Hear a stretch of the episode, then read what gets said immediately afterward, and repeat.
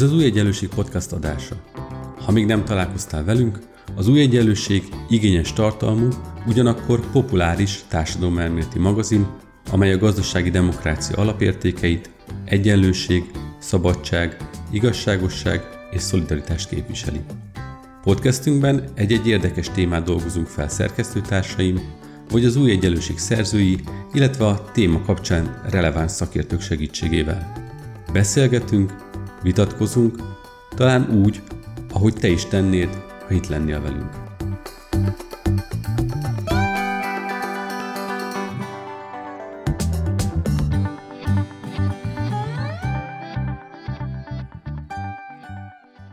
Szeretettel köszöntöm a, az Új Egyenlőség Podcast hallgatóit, én Kis Ambrus vagyok, az Új Egyenlőség szerkesztője, és kivételesen nem vendég van a stúdióban, hanem itt van Bíró Nagy András szerkesztőtársam, akivel többek között ezt a podcast csatornát is működtetjük. Szia András, köszi, hogy itt vagy velünk. Szia Ambrus, köszönöm a meghívást.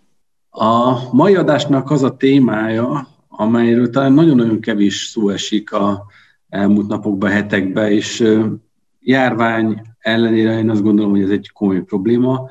Ez pedig a pont a járványjal és az ezzel kapcsolódó gazdasági válsággal hoz társulva az Európai Bizottság tanács, parlament közös döntésének köszönhetően jelentős forrásokhoz jutnak a tagállamok egészen rövid időn belül.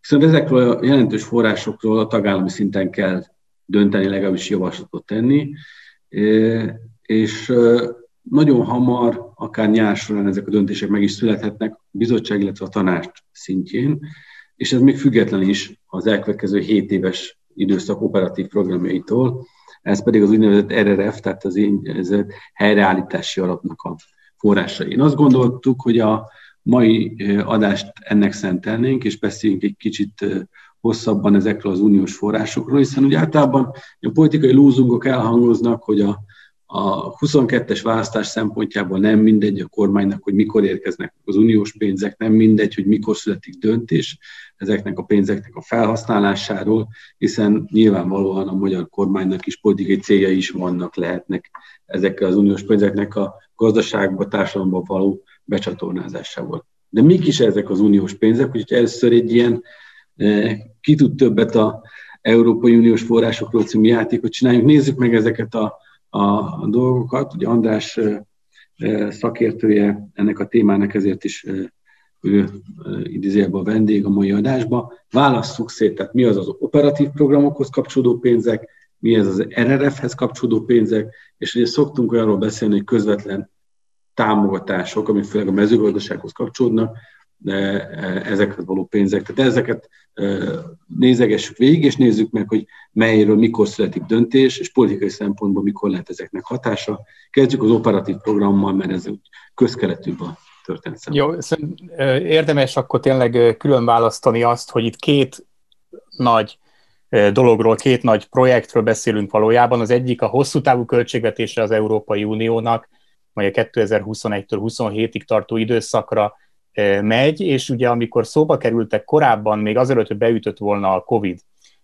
ez a költségvetés, akkor mindenki ugye azzal számolt, főként a Brexit miatt, hogy, hogy itt egy kisebb összegről beszélünk összességében, Magyarország vonatkozásában is majd, mert hogy ugye egy kisebb torta lesz azután, hogy az egyik legnagyobb befizető kilépett az Európai Unióból. Ez a hosszú távú költségvetés, ez tartalmazza azokat a a szokásos tételeket, amelyekről korábban, amikor uniós pénzekről beszéltünk, akkor mindig beszélni szoktunk, kohéziós pénzekről, regionális fejlesztési alapról, az európai szociális alapról, tehát olyan, olyan pénzekről, amik eddig is érkeztek Magyarországra. Ami a nagy különbség a következő években, hogy a koronavírus járvány következtében az Európai Unió történetének legnagyobb pénzügyi ösztönző csomagját fogadták el európai szinten, amivel az eddigi meglehetősen sekélyes viták arról, hogy most akkor a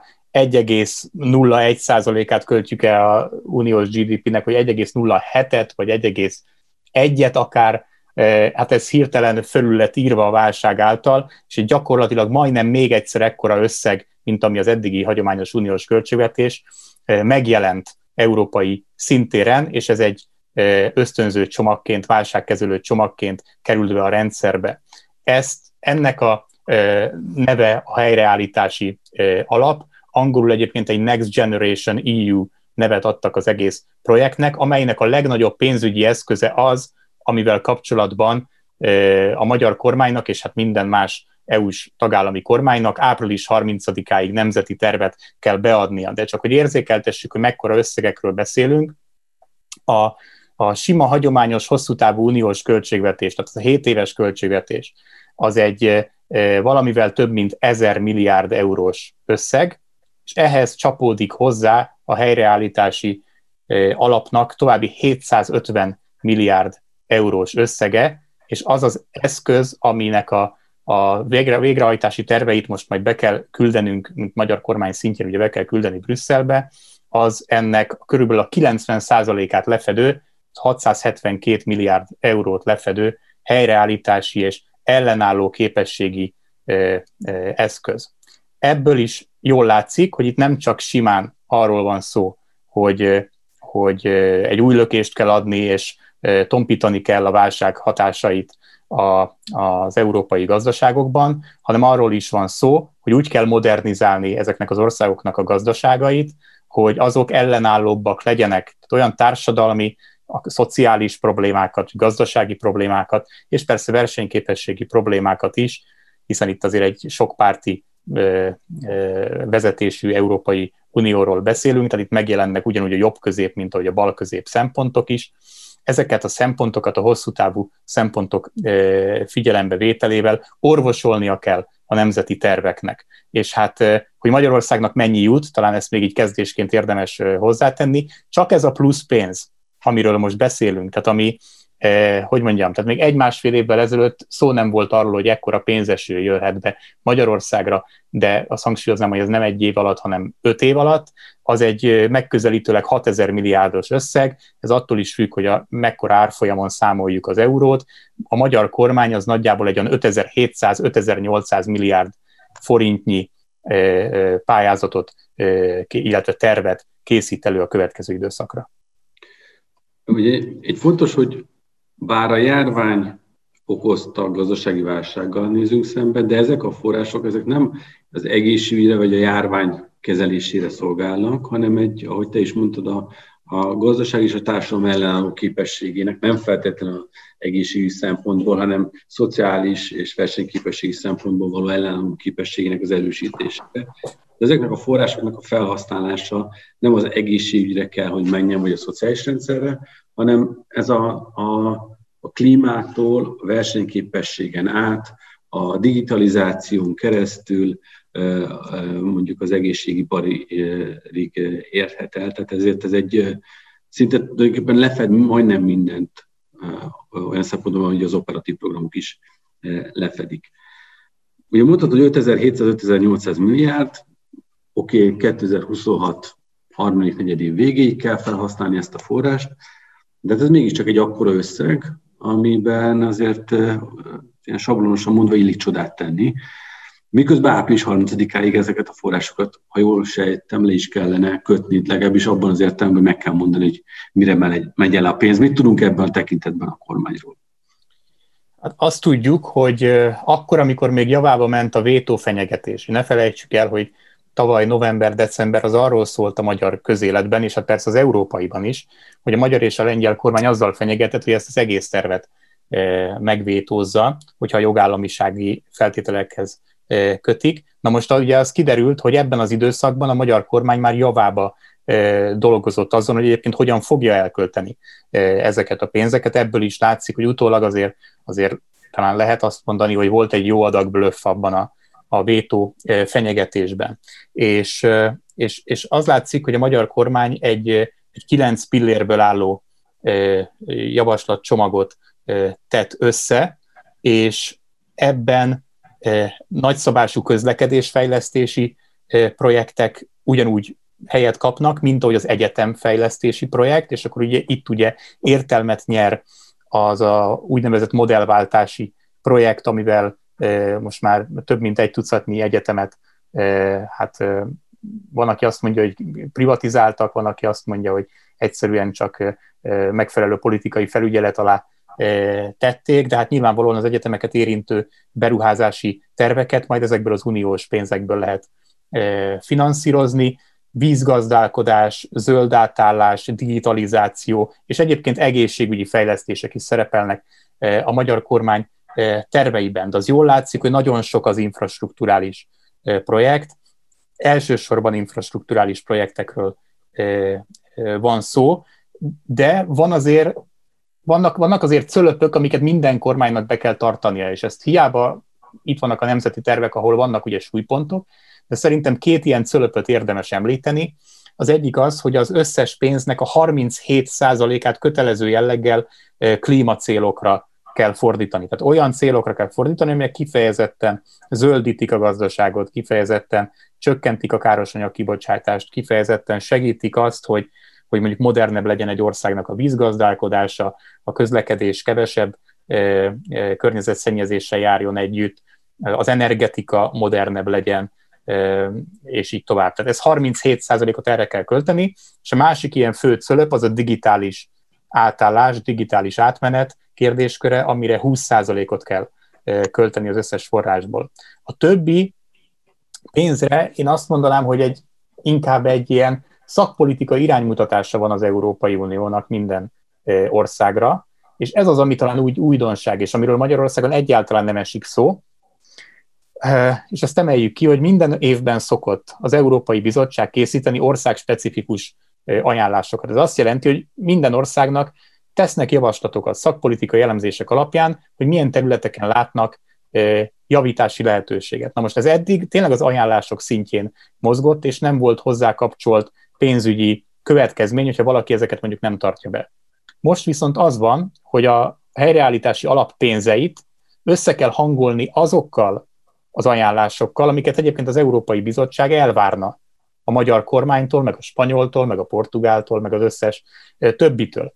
Na és szerintem ez az a pont, ahol érdemes elmondani, hogy a Európai Bizottság egyébként a legutóbbi ország specifikus ajánlásaiban, amit egyébként már a COVID alatt, tehát az első hullám közepén dolgoztak ki, tehát 2020 nyarán fogadtak el, abban olyan intézkedések szerepelnek, és tehát potenciálisan ezekre is lehetne költeni az uniós pénzeket, mint hogy csökkentett munkaidős foglalkoztatásnak a mindenféle konstrukcióit kezdje el támogatni a kormány erőteljesebben, tehát a Kurzarbeitnak a különböző formáit, vagy hosszabbítsa meg az álláskeresési járadékok időtartamát. Ez egy explicit javaslata volt az Európai Bizottságnak a tavalyi országspecifikus ajánlásokba, vagy hogy biztosítson a magyar kormány likviditási támogatást a kis- és középvállalkozások számára. Tehát a vállalkozások mentése a COVID alatt szintén egy olyan dolog, amire hát igazából nincs, nem, nem is nagyon kéne kitalálni a magyar kormánynak semmilyen okot, hogy miért önti ebbe a pénzt, hiszen itt van az Európai Bizottság, ezt várná a magyar kormánytól ebben a helyzetben. És persze nagyon sok egészségügyet és, és zöldítést és, és kutatást és innovációt érintő ajánlása is van az Európai Bizottságnak, de most direkt azokat emeltem ki, amelyek egyébként lehetővé tennék azt, sőt valószínűleg kifejezetten uniós támogatás is övezné azt, hogy a magyar kormány egy ilyen emberközpontú, szociálisan érzékeny válságkezelésre fordítsa legalább a pénzeknek egy, egy, egy, egy részét. Ebből most nagyon keveset látunk a jelenlegi csomagban. Kiemeltet, hogy sok infrastruktúrális projekt van ebben a csomagban, és nyilván, bár ugye nincsenek elfogadott helyreállítási alaptervei a tagállamoknak, hiszen még nem járt le a határidő, de valószínűleg sok tagállam szintén sok helyre infrastruktúra projekttel fog jönni. Milyenkor a, a piaci logika, hogyha ezek a nagy beruházásokra sok igény fogalmazódik meg, és sok forrás áll rendelkezésre, akkor nyilván megnövekednek a megrendelések, megnövekednek ezáltal az árak, hosszabbodnak a kivitelezési határidők. Ebben a tekintetben helyese, hogyha sok infrastruktúrális projektet csinál egy tagállam, hiszen pont egy ilyen árversenyben száll be olyan szempontból, hogy felfele fogja sófolni az árakat, és nem is biztos, hogy a végén megvalósulnak ezek. Lehet egyébként nem infrastruktúrába belerakni ezeket a forrásokat, bár tulajdonképpen erre válaszoltál az előbb, hogy a, mondjuk a munkaidős foglalkoztatás, vagy az állásjáradék, álláskeresési járadék meghosszabbítás az pont az emberbe ölni bele ezeket a pénzeket, most csúnyán szólva. Mit lehet látni a, többi tagállamok esetében, hogy milyen mértékben gondolkoznak infra, és milyen mértékben emberközpontú projektekbe, ha egyáltalán látszik valamilyen mintázat ebbe a kérdésbe? Szerintem itt az új egyenlőségen érdemes megnézni azt, hogy mondjuk vezető európai baloldali kormányok milyen módon állnak hozzá. Amelyik programot én jobban ismerem, az a spanyol, és ugye spanyol, spanyolok a, a spanyol kormány a szocialisták és a, és a Podemos megállapodása alapján dolgozta ki a, a javaslatait, és ebben látok például egy olyan újítást, amit a magyarban nyilván a közelében nem járunk, hogy hasonló, hasonló felmerüljön, és ez pedig a gondoskodást igénylő munkaköröknek a kifejezett támogatása ebből a helyreállítási alapból. Tehát az úgynevezett care economy, a különböző gondolkodás, vagy gondos, bocsánat, gondoskodást igénylő e, e, munkakörök, e, azok erősen meg lesznek támogatva. A helyreállítási alapnak a 6%-a külön erre a pillérre fog menni Spanyolországban. Most Spanyolországot azért érdemes kiemelni, mert a helyreállítási alap két legnagyobb nyertesének az egyikéről beszélünk, ahol a, a magyar pénzekhez képest is még egy nullát érdemes hozzátenni ahhoz, amit, amit ők kapnak. E, nyilván nem véletlenül a déli tagállamok e, megsegítése az egy nagyon fontos e, szempontja ennek a költségvetési ciklusnak európai szintéren. És, és az látszik, hogy ennek a 150 milliárd eurónak, a magyar összegek azok körülbelül összességében a 15 milliárd körül vannak, akkor, hogyha egybeadjuk a helyreállítási alap, meg a, a, a sima 7 éves költségvetésnek a pénzeit. A spanyoloknál, ahogy említettem, ez még egy nagyságrendel nagyobb pénzt jelent, na és ennek a pénznek a 6%-a az kifejezetten care economy-ra fog menni, hogyha jóvá hagyják ezeket a, a terveket. Ott is nagyszabású egyébként egészségügyi fejlesztésekről van szó. A 18%-át a spanyolok a pénzeiknek oktatási, az oktatási rendszernek a fejlesztésére fogják fordítani. Ennek javarészét egyébként el lehet számolni a digitalizáció kategóriájába, hogyha valaki egyben a, mondjuk az összes iskolát felszereli normális minőségű számítógépekkel, internettel, és esetleg még digitalizációs képzéseket is komolyan veszi akár a tanároknak, akár a diákoknak. Tehát azt hangsúlyozom, hogy ugyan vannak olyan cölöpök, amit mindenkinek be kell tartani, tehát hogy nagyon hangsúlyosan klíma irányba, illetve digitalizációs irányba vigye el a fejlesztéseket, ez mindenkitől elvárás, de ezen felül egyébként a saját tagállamnak a szükségletei és az egyébként az Európai Bizottság szakpolitikai elemzéseiben is jól körülhatárolt gazdasági és társadalmi problémákra kell választ adnia ezeknek a terveknek. Egyébként ezt össze is fogja vetni az Európai Bizottság a tervekkel, tehát hogy valójában milyen problémákat érzékel mondjuk Magyarországon, milyen problémákat érzékel Spanyolországban, és, és mondjuk ehhez képest milyen terveket kap az adott országoktól, és erre két hónapja lesz. Tehát szerintem, amiről még nem beszéltünk, az a timeline, tehát hogy hogyan, milyen idővonal mentén lehet ezeket elfogadni, ezeket a terveket.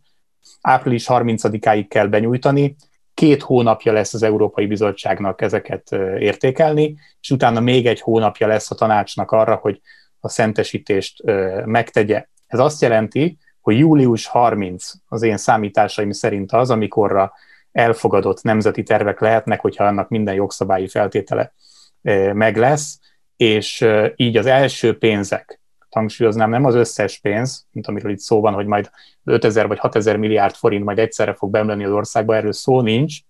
Itt arról van szó, hogy az első összegek megérkezhetnek valamikor a nyár vége felé Magyarországra. Ugye említetted, hogy szakpolitikai iránymutatásokat kapott minden tagállam, Magyarország is 2020 nyarán. Nyilván erre kell fölfűzni, hogy mondtad, a, hogy erre lenne jó fölfűzni a terveket. Te látod-e azt a forgatókönyvet, hiszen a, a magyar kormány egyelőre nem lépett el attól a, a saját magától keltett mitosztól, hogy az álláskeresési járadék időtartamát nem szabad hosszabbítani, mert ez ellenem megy a általa kigondolt alapú társadalomnak.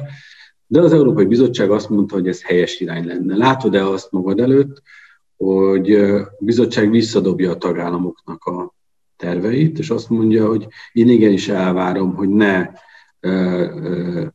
mondjuk közösségi közlekedési infrastruktúrába, vagy elővárosi vasútba, vagy Science Parkba öljék a pénzt ekkora mértékben, hanem igenis tegyenek bele mondjuk az álláskeresési járadék időtartalmába, hogy igenis legyenek olyan kurzarbeit programok, amelyekből ből ezt a gazdasági helyreállást lehet finanszírozni. Van-e ilyen politikai lehetőség, hogy legalább hosszabbodjon ez az, ez az időtartam, vagy pont az idősürgetése miatt és a pénzek megérkezésének a sürgetése miatt a bizottságnak is érdeke az, hogy tulajdonképpen zokszó nélkül átmenjenek ezek a tervek. Valószínűleg az időhúzás az nem érdeke egy, egyik félnek sem, meg az ebből fakadó politikai viták. Szerintem javarészt attól függ, hogy az egyes kormányok hogyan tudják explicit kötni a különböző célokhoz a javasolt intézkedéseiket. Tehát azt látni kell, hogy a, hogy a Magyarországnak jutó tavalyi közpolitikai állásokban mondjuk ott van a fenntartható közlekedés. Tehát valószínűleg, hogyha ha erre hivatkozva, eh, konkrétan pontszerűen rámutatva vázolják fel a saját eh, közlekedésfejlesztési eh, terveiket, és bemutatják, hogy egyébként ez hogyan zöldíti a közlekedési infrastruktúrát Magyarországon, akkor én azt gondolom, hogy például azok a tervek átmehetnek viszonylag könnyedén. Iskolák digitális infrastruktúrája, vagy kutatás és innovációnak a fejlesztése, elég egyértelmű, hogy az egyetemfejlesztési projekt, bármi tudjuk, hogy ez valójában miről szól, ez európai szintéren azért szakpolitikai módon indokolható, hogy miért erre a területre költik a pénzt, az már természetesen egy másik kérdés, hogy aztán milyen sorsa lesz ezeknek a pénzeknek. Az egészségügyi rendszerre rengeteg lehetőség nyílik annak a modernizálására. Magyarország kapott is erre egy csomó ajánlást, csak itt ugye az a kérdés, hogy hogy ezek, ezek közül melyikekre helyezi a magyar kormány a hangsúlyt. Mert van olyan ajánlás a magyar kormány számára, hogy az egészségügyi dolgozók hiányát próbálja kezelni. Na most, ha itt vannak a pénzek, akkor ez nyilvánvalóan jelenthet akár béremelést is, vagy hogy új emberekkel bővíteni az egészségügyet, új ápolókat, új orvosokat venni föl, és ezeket finanszírozni. Jelentheti ezt is, de ugyanakkor az is itt van az ajánlások között, hogy hogy kritikus orvosi eszközökkel való megfelelő ellátása a kórházaknak. Tehát, hogyha egy felszerelik normálisan a kórházakat ezekből a pénzekből, akkor nyilván arra lehet mutogatni, hogy végül is az ajánlásoknak az egészségügyi aspektusai teljesíti a kormány, vagy hogy az alapellátási szolgáltatásokhoz való hozzáférés, és akár a házi orvosi hálózatnak a, az erősítése megtörténik ezekből a pénzekből, akkor, akkor ez is találkozik az uniós ajánlásokkal. Tehát én azt gondolom, hogy elég széles körben vannak megfogalmazva az ajánlások ahhoz, hogyha a kormány ezt kellően jól csomagolja be és prezentálja, akkor a saját terveit meg tudja feleltetni ezeknek a céloknak. Az más kérdés, hogy menet közben van-e arra uniós szándék, hogy valóban még a szociális szempontok felé ezt elvigyék, de erről én csak spekulálni tudnék, most ennyire nem látok arra rá, hogy mennyi kötözködés várható az uniós intézmények részéről. Annyi biztos viszont, hogy amire vállalást tesz a kormány, és amit aztán jóvá hagy az Európai Bizottság, azoknak a teljesítéséhez fogják kötni a kifizetéseket. Ezt talán még érdemes hangsúlyozni, hogy ez egy nagyon eredményorientált program lesz, ez a helyreállítási alap. Tehát itt, amit valaki vállalt, azt teljesíteni kell, és amikor az Európai Bizottság is értékelésében úgy látja, hogy ezt a kormány teljesítette, akkor utalja a pénzeket nagyjából várhatóan fél évente a magyar kormány számára. Amit előzetesen biztosan megkap, az egy előfinanszírozási 13 százalék. Tehát ez benne van az Európai Bizottság által nyilvánossá tett dokumentumokban is. Tehát amikor jóváhagyott magyar nemzeti terv lesz, akkor, tehát ez valamikor valószínűleg a harmadik negyed év az idei évben, akkor jöhet az összes magyar pénznek a 13%-ára rúgó összeg a magyar költségvetésben, és ezt követően én azt jósolnám, hogy legközelebb valamikor 2022 elején lehet kifizetés, amikor a legeslegelső vállalásait és teljesítéseit el tudja végezni a kormány.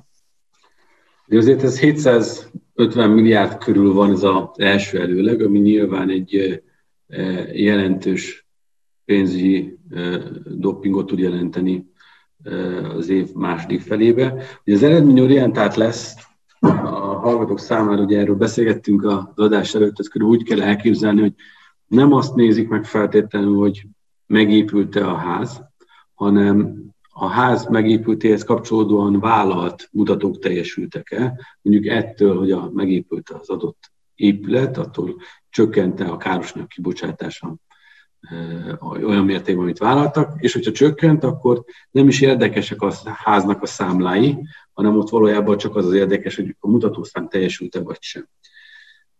Viszont, hogyha sok az infrastruktúrális beruházás, akkor azért az pont ellene mond annak, hogy a következő részlet az, a részlet az hamar érkezzen meg, hiszen a infrastruktúrális beruházásnak nagy az időbeli igénye, ez lassabban valósul meg, lassabban lehet lezárni a projektet, tehát ebből következőben lassabban lehet elszámolni az ebből következő mutatószámmal eredménnyel.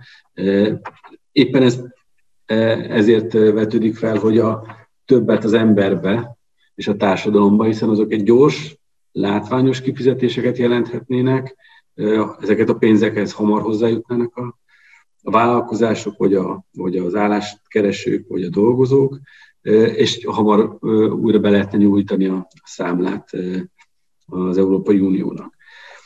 Ugye még egy dolgot az eredményorientáltsághoz, hogy, hogy tavaly évben elkezdett programok is elszámolható, tehát hogy az a gyanúmat történetben, bár ugye nem ismerjük a kormányzati terveket, ugye azért ez a kurzarbeit, vagy akár a likviditási támogatást részben vagy egészben ebből a finanszírozásból akarja kifizetni a kormány. Tehát könnyen lehet, hogy itt már azért olyan programok futnak most is, amelyeket majd benyújtanak majd az Unióhoz, és az Brüsszel fogja kifizetni ezeknek a, a számláját, de azért ez mondjuk csak spekuláció a részünkről talán, bár voltak erre vonatkozóan, mint hogyha hírek, hogy a 10 milliós ingyen hitel, vagy a 0%-os hitelt, azt ilyen forrás terhére akarná a magyar kormány kifizetni.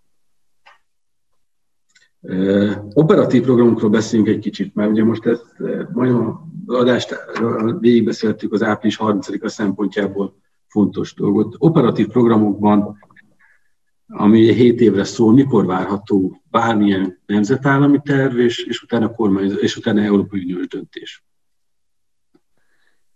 Annyira ez van a, a érdeklődés középpontjában, hogy erre én egészen konkrét és pontos dátumokat most nem tudok mondani.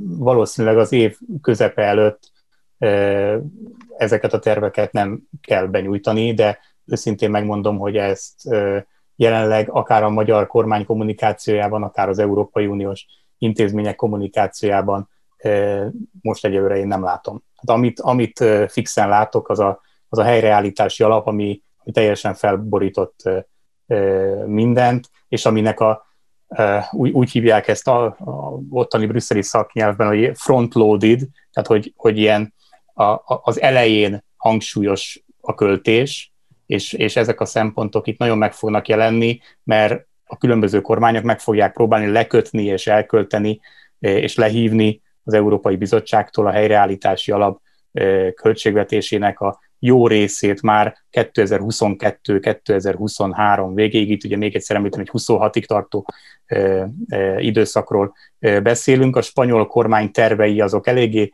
transzparensek például ezen a, ezen a téren. Ők 2000 22 végéig szeretnék lekötni nagyságrendileg az 50%-át a helyreállítási alap pénzeinek, és a, és a, a sima MFF, tehát a hosszú távú költségvetés pénzei sokkal későbbi megvalósulással, illetve lehívással szerepelnek az ő költségvetési terveikben. De amit tehát még hangsúlyoznék, hogy a helyreállítási alapnak a 6000, megközelítőleg 6000 milliárd forintnyi e, összegéből én valahogy úgy e, satszolom, hogy maximum a, a, a, az ötöde 15-20 százaléka lehet az, ami a 2022-es választásokig Magyarországra ebből megérkezhet. Egyébként a, a már sokat említett spanyol kormány tervei egy jó viszonyítási pontot jelentenek ehhez, mert ők azt is jelölték, hogy az uniós pénzekből mondjuk a 21-es költségvetésben már mennyit írnak be a helyreállítási alapból, és ott, ott az körülbelül 150 milliárd euró uniós pénzükből olyan 25-27 milliárd euróval számolnak a következő egy évben, ami az összes, az ő összes helyreállítási alappénzeiknek az ötödét jelenti. Tehát ebből látszik, hogy egy olyan ország, amelyet aztán tényleg nagyon megtépázott az elmúlt tíz évben mindenféle válság, a Covid első hulláma, és emiatt a gazdasági visszaesés őket verte a földhöz az olaszok mellett a legjobban a kontinensen, és az elsők között jöttek elő a saját nemzeti tervükkel, ezért tudom én már így részletesen olvasgatni a számokkal együtt, hogy pontosan mire, mekkora összeggel számolnak. Na még egy ilyen kormány sem tud mondjuk az összes helyreállítási alappénznek a ötödénél többel számolni, mondjuk abban az időtávban, amit mi a magyar választásokig most jelenleg áttekintünk. Hát az elmúlt fél órában akkor belevágtunk egy olyan témába, ami, ami normál békekörülmények között a politikát adná ebben az országban, hiszen 6000 milliárd forint elosztása történik meg az elkövetkező 24 nappal. Egy kicsit bulváros túlzás volt, de, de valójában erről van szó, hiszen április 30-áig a magyar kormánynak el kell fogadnia, és ki kell küldeni a Brüsszelbe azt a, azt a csomagot, azokat a vállalásokat, amelyek mentén 26 augusztus, 26 34 év végéig ezt a forrást el kell költeni, meg kell valósítani a projekteket. És hát sok szakmapolitikai iránymutatást is kapott ez a magyar kormány, de ahogy arról beszélgettünk, azért ezeknek könnyen megfelel, könnyebb megfelelni, hiszen ez mindenhol tagállami hatáskör, hogy mit jelölünk meg megvalósítandó feladatként akkor, hogyha az egészségi dolgozók hiányát kezelni akarjuk, vagy hogyha a munkerőpiaci vállásokat akarja, akar tenni a kormányzat. Én köszönöm szépen ezt a beszélgetést. Nyilván talán a június-július táján majd vissza, érdemes lesz visszatérni, hiszen hogyha ránézünk a naptára, akkor június ebben az szempontból izgalmas lehet a tagállamok kontra bizottság kontra tanács háromszögben, hiszen ott lesz erről egy szoros politikai egyeztetés, és hát aztán jönnek majd az operatív programok, amit, ahogy jelezted, inkább az év második felében lesz izgalmas. Ami nagyságrendekkel egy picivel nagyobb összegről van szó, igaz időtávban is hosszabb időtartamról. András, köszönöm szépen, hogy itt voltál, virtuális Köszönöm a beszélgetést. És hát a következő ö, alkalommal is várjuk hallgatóinkat szeretettel, és ajánljuk figyelmükbe a zöld podcast adásait, illetve a kék podcast adását. Kék podcast pont két-három nappal ezelőtt tett közé új adást. Kis Ambrus voltam, találkozunk legközelebb is.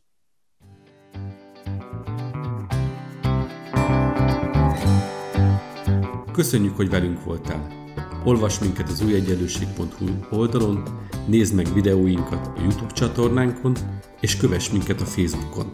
És hallgass meg a következő podcastünket. Ha tetszett, akkor szólj barátaidnak, ismerősöidnek is. Terjezd a hírünket, hogy minél többen találkozhassanak velünk.